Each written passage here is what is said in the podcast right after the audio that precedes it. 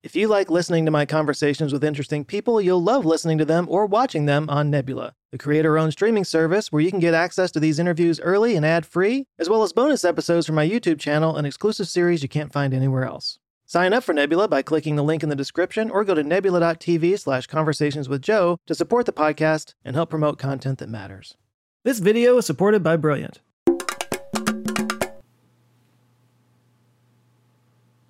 I used to believe in so many things.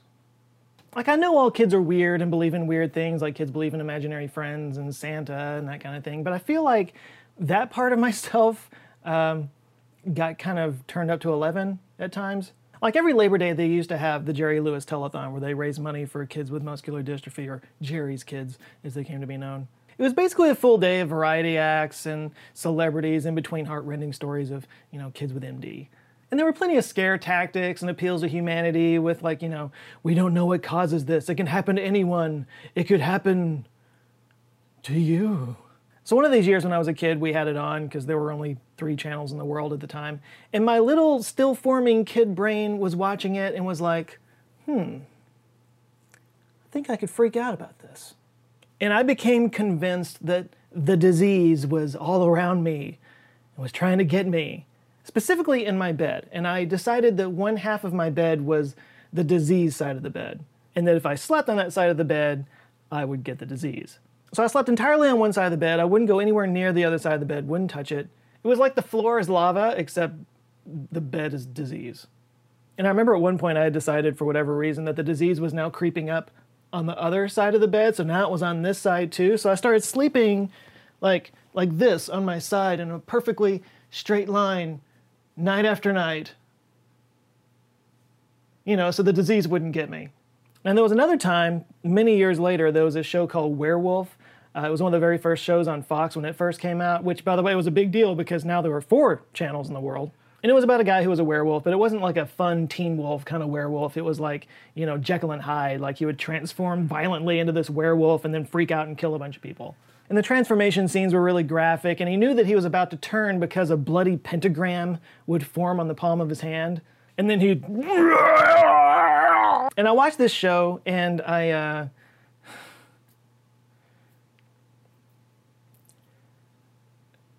I started to worry that I was a werewolf. I should point out, I was way too old to be worried about being a werewolf. But I would have like full on panic attacks where the palm of my hand would hurt. Like I would feel it physically. I literally missed a day of school because I was freaked out about being a werewolf.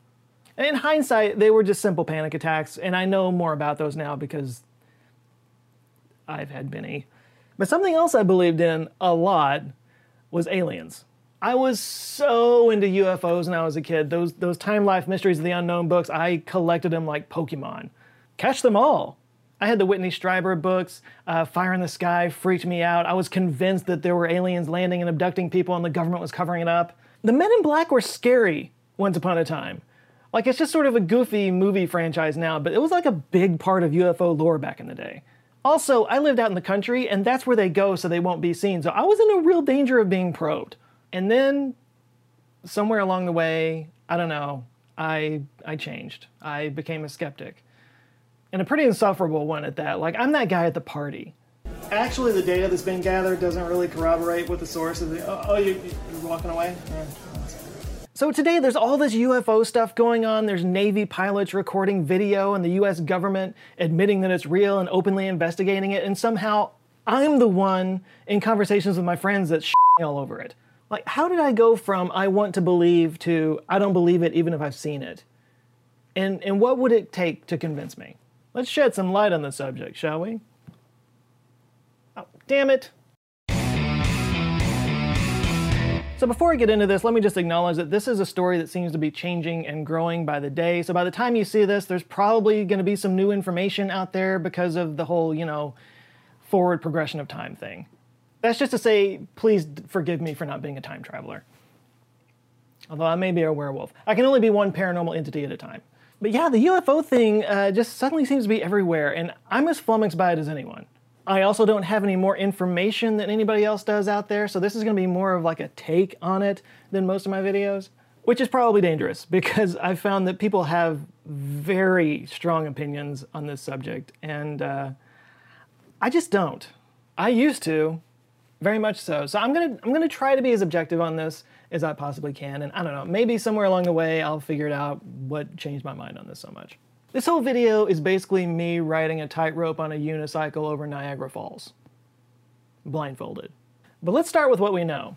Première partie, In December of last year, Congress passed an omnibus spending bill that included a coronavirus relief package, but nestled in there was a stipulation requiring that the Department of Defense, specifically the Director of National Intelligence, to present an unclassified report on UFOs to Congress within six months.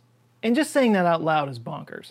So they have until the end of June to present this report, uh, which again may already be out by the time you see this, because I'm really good at timing things.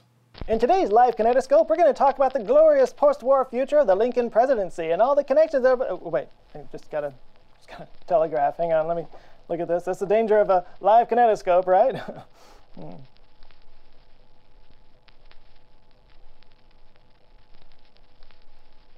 Though I think we can expect to be underwhelmed because some early reports have said that it doesn't say that these craft are not of this Earth, but they also don't really know exactly what they are. That'll put an end to the speculation.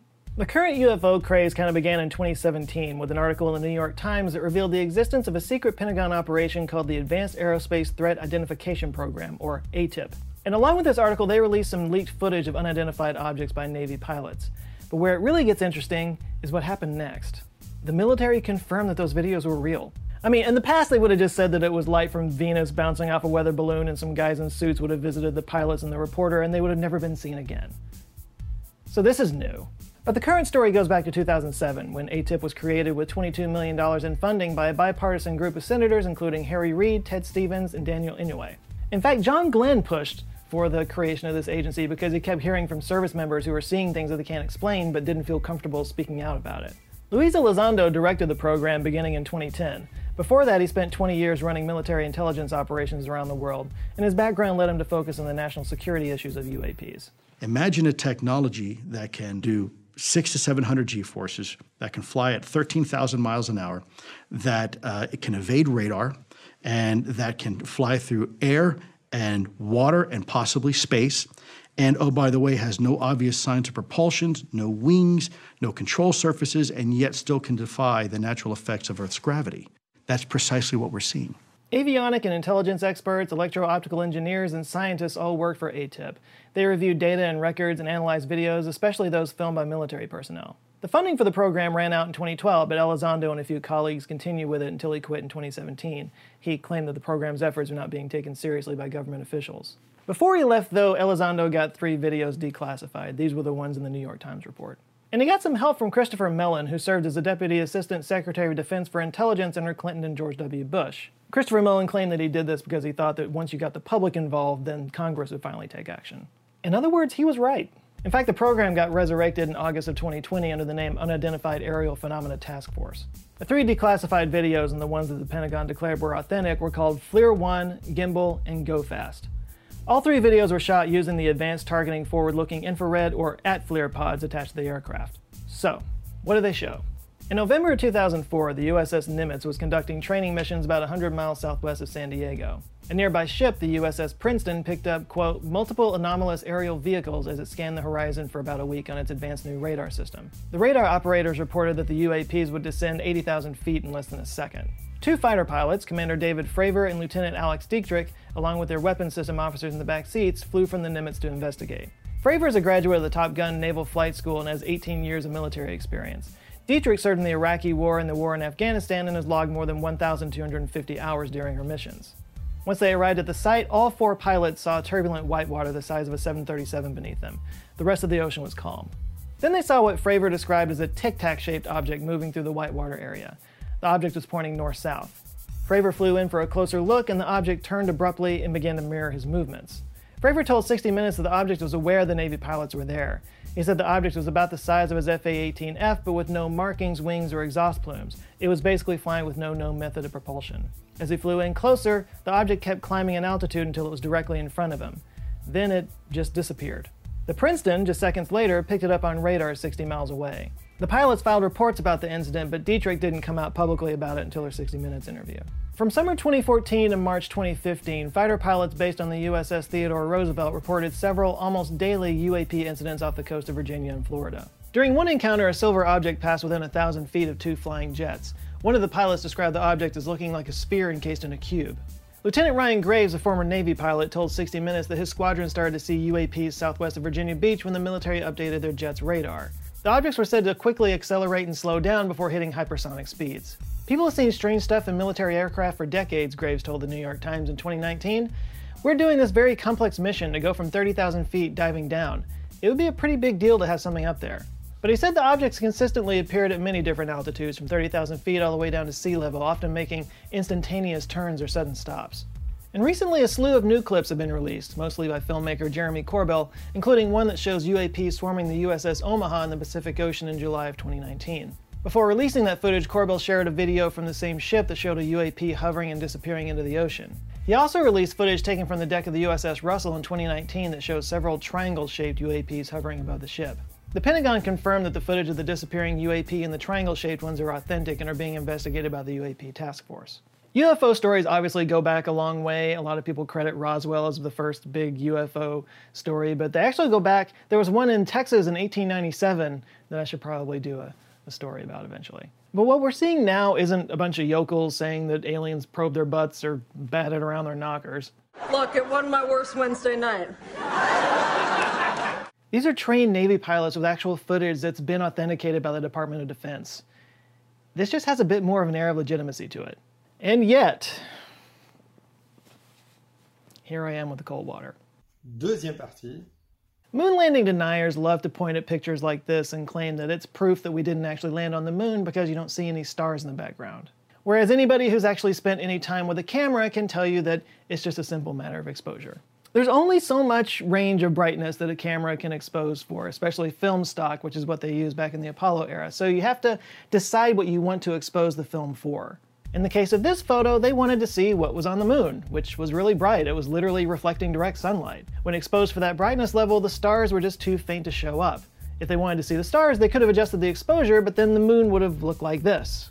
The stars were in there in the original photo, just the camera wasn't exposed for it. In fact, just try to take a zoomed in photo of a full moon and you'll see that like it's really hard to get the stars in there as well. This is just to say that a picture or a video might be worth a thousand words, but those words are not always the truth.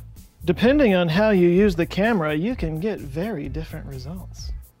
With that in mind, these videos, as fantastic as they may seem, may have plausible explanations. The first one I have to point out is this night vision footage of these pyramid shapes in the sky, which, again, anybody with some experience with a camera can tell you about the bokeh effect, in which a point of light that's out of focus can take the shape of the iris in the camera. If you have a hexagonal iris, you get hexagonal blurs. You see these all the time. If you have a special star-shaped iris on a lens, you get stars. If you have a heart-shaped iris, you get hearts. And if you have a night vision camera with a triangular-shaped iris, you get triangles. And when that triangle just happens to blink in the exact same cadence as the navigation lights on a 747, then you may have just captured evidence that the Earth is being invaded by JetBlue. And then there's the Go Fast video, which can be explained pretty simply with the parallax effect. Again, fairly basic camera stuff. If you zoom way in on an object or a person and then move the camera in a perpendicular direction, it'll look as if the background is moving really fast behind that person. And the more distance there is between that person and the background, the faster the background will appear to move.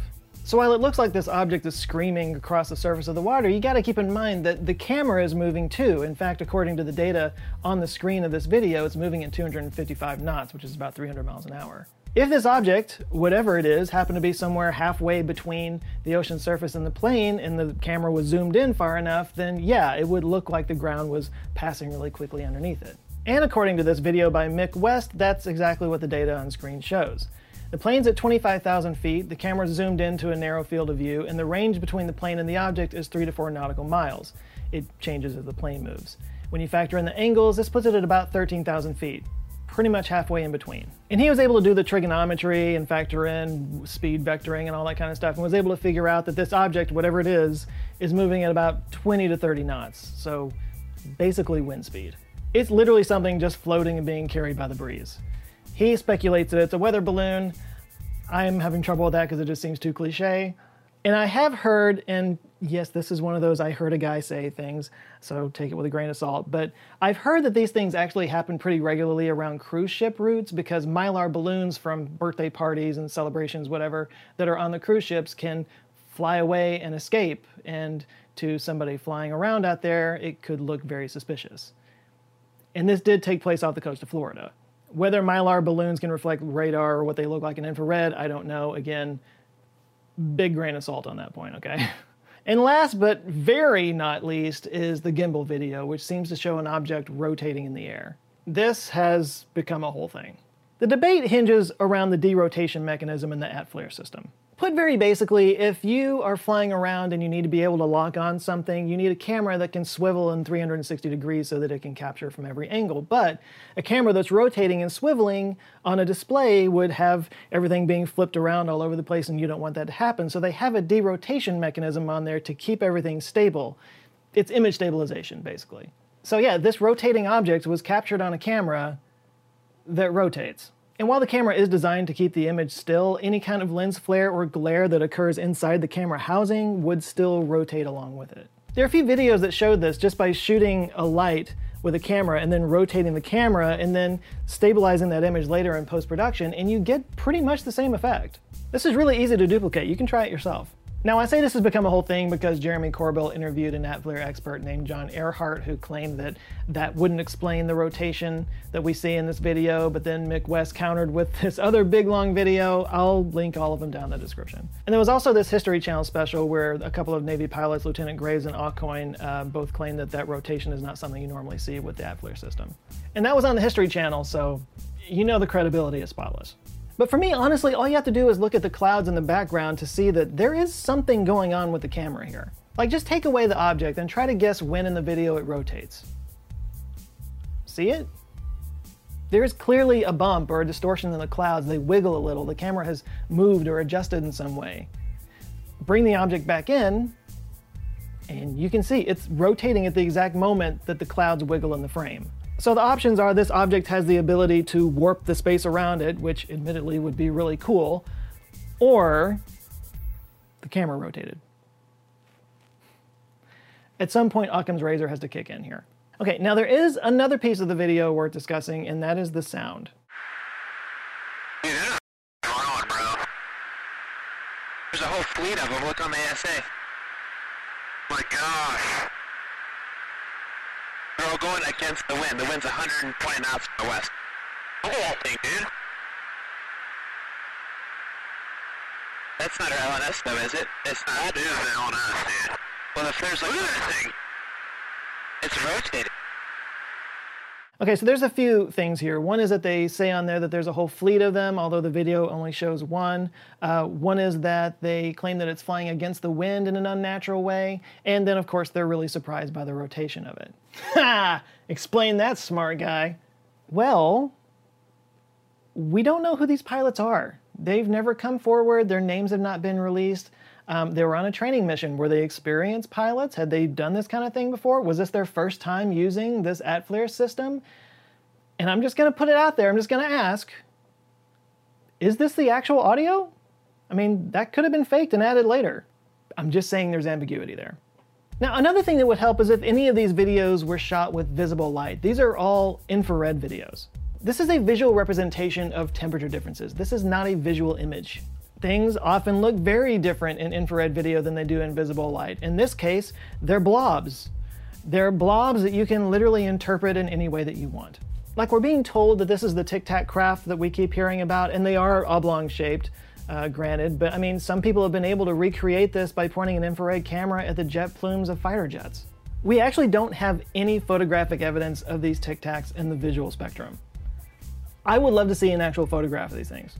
Anyway, those three videos are the ones that got so much attention, and this is why, for me personally, um, as much as I would love for it to be real, it just it just doesn't seal the deal for me.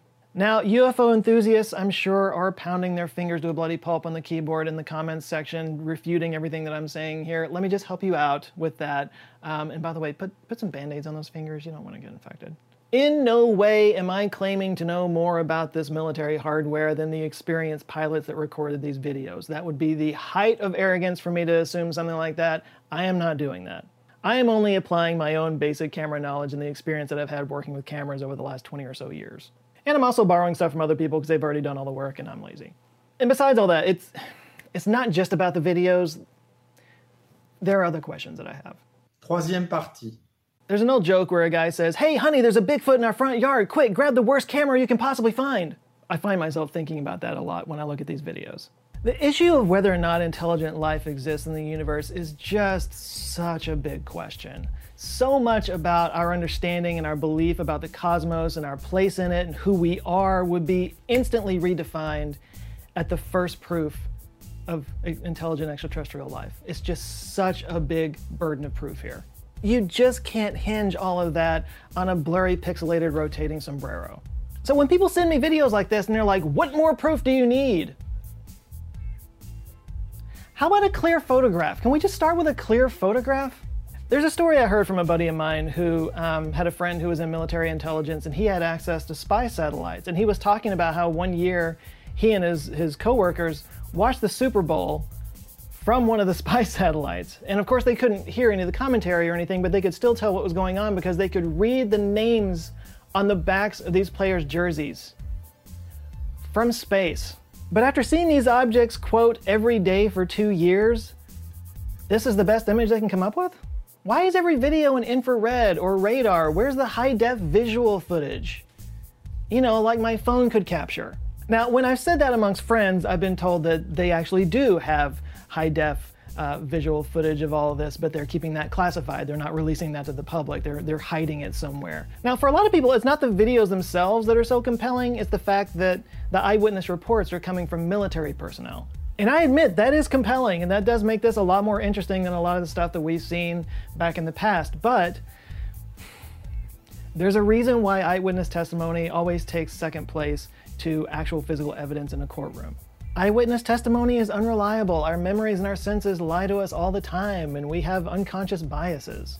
Eyewitness testimony all comes down to whether or not you believe that person to be trustworthy.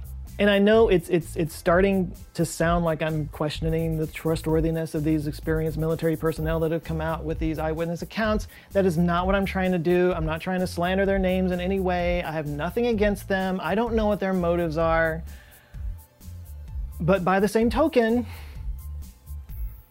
I don't know what their motives are.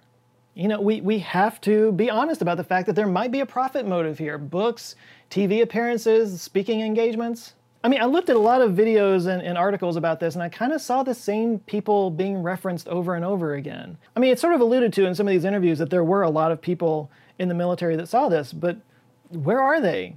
Uh, where are their eyewitness accounts? I would want to see that. So, what more proof do I need? I mean, a compiled list of hundreds of people listing their experiences would go a long way. I'm just saying, the existence of intelligent extraterrestrial life or an advanced gravity drive should have more testimonials on it than the yodeling pickle on Amazon. To be fair, it is Amazon's choice, yodeling pickle. And by the way, I don't doubt that they're out there. I mean, like I said before, John Glenn pushed to start this agency because he kept hearing so many stories from service members. And I don't know, maybe this new UAP task force will do exactly that. And if they do, that would make a difference to me. Because the fact of the matter is, I want this to be true, okay? Even if I have been an insufferable skeptic in this video. You know how amazing it would be to actually experience the first contact with an extraterrestrial species? Of course I want this to be true. Or if it's not extraterrestrial, maybe it's some advanced gravity manipulation device from some other country or some hidden agency here in the US or maybe even a private entity. Maybe this is what Blue Origin's been up to all this time. But whoever did it, if it exists, it would change everything. So, yes, of course I want this to be true. But the argument has to be bulletproof. As long as there is any potential normal explanation for these things, it has to take precedence. Look, is it a possibility that it's aliens? Of course, it's a possibility. Is it more of a possibility that it's just some mundane thing? Infinitely so. I mentioned before that once upon a time I was in a ghost hunting group, and um, while various members of the group had different levels of woo woo about them, one thing that I liked about the group was that whenever we went on an investigation, afterwards we would all sit around and, and look at whatever interesting thing we might have found, and we shot holes in it. We would try to find rational explanations for everything that we found because if you're going to claim to have found something extraordinary, you have to first eliminate everything that's ordinary. And I'm just trying to apply that rationale to this situation. Did I mention how fun I am at parties? Where are you, where are you going? So, this new task force is going to continue to look into these claims, and you know what? Fine, good. Please investigate this. I want better evidence than this. I mean, look, I agree with SETI searching for extraterrestrial life out in the cosmos. I might as well support the search for it right here at home. I will say that when people were first uh, reporting these stories and describing the Tic Tacs, I was like, okay, that's interesting. Like for years, we've been hearing alien spacecraft described as as saucer shaped or cigar shaped or angular with lights and whatnot, but a but a Tic Tac? Like that's just too weird for somebody to just come up with. By the way, the Tic Tac company has to be taking advantage of this with their marketing in some way. I mean, this, this is a marketing wet dream just dropped into their lap. Actually, maybe they are. Let me let me check their Twitter page. Stunningly, they're not saying anything about. Hold on a second. Is this? What's great about jazz is the fact that due to improvisation, it's always fresh, just like Tic Tac. Some of them remain fresh even dozens of times. What's your absolute favorite book? I guess it's for World Book Day. It's time for a daily portion of the vitamin sun. Oh, come on, you're not even trying. Actually, they're not even posting. Actually, this is kind of this is kind of interesting. Like they, they were posting daily, pretty much daily until April 30th, and they haven't posted anything since then. What what happened to the guys at Tic Tac? This means something. Anyway, I know the comments on this are going to be lively. Uh, please don't send me death threats. If you disagree with my perspective on this, and I know many of you will, or if you feel like there's something that I missed, or there's some evidence that you feel is more compelling, please do share it. Like I said, I, I want better evidence. And are you one of the many unnamed people that have seen one of these Tic Tacs? Please share your experience in the comments below. And let me just put the question out there Have you ever been kidnapped by aliens? You know, the whole waking up in an alien spaceship on the other side of the galaxy, so you have to murder all the crew and then find a way to navigate your way back to Earth? You know, that thing? If not, consider yourself lucky. But just to be safe, you might want to take the astrophysics course from Brilliant. As the saying goes, if you fail to plan, you flan in a pail. That's how it goes.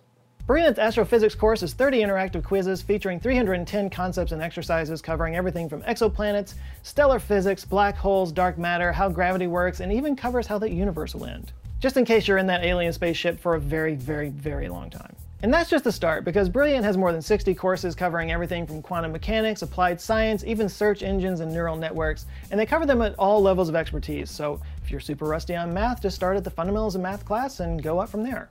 What I really like most about Brilliant is that you learn by problem solving, which kind of hacks your brain's natural learning skills so you can learn it in a way that makes most sense to you, and you can apply that to other areas of your life. And if you want to get a taste of what I'm talking about, they have free daily brain teasers, and you can do the first section of any of their courses for free so you can see what they're all about. But if you do sign up for the premium subscription that gives you access to all their courses and you're one of the first 200 people to sign up from this video, you'll get 20% off of your subscription. Just go to brilliant.org slash answers with Joe. Link is down in the description. All right, thanks to Brilliant for sponsoring this video and a huge shout out to the Answer Files on Patreon and the members who are supporting this community, uh, being just really cool people in helping me to, to grow a team and all that kind of stuff. I want to shout out some members that have joined really quickly. We've got uh, Stephen Nancaro, uh, Mark Johnson, Karen Salapurin, Makeshift Apollo, Kyle Loney, John Stewart, John Stewart, uh, Who Cares, Cameron Miller, Julian Robert Lecado, Need to Know Basis, Andre Pratt, Wreckage Rider, Venetrons, and Kathy Nabola. Thank you guys so much. If you would like to join them and get early access to videos, access to exclusive live streams, and get to have little badges next to your name and uh, sort of uh, exclusive perks in the comments and whatnot, you can just click the little join button right below this video. So please do like and share this video if you liked it, and if this is your first time here, Google thinks you might like this one, so you might want to click on that or any of the others with my face on them down below. And uh, and yeah, if you like them, please do subscribe. I come back with videos every Monday. All right, that's it for now. You guys go out there, have an eye-opening week, stay safe, and I will see you next Monday. Love you guys. Take care.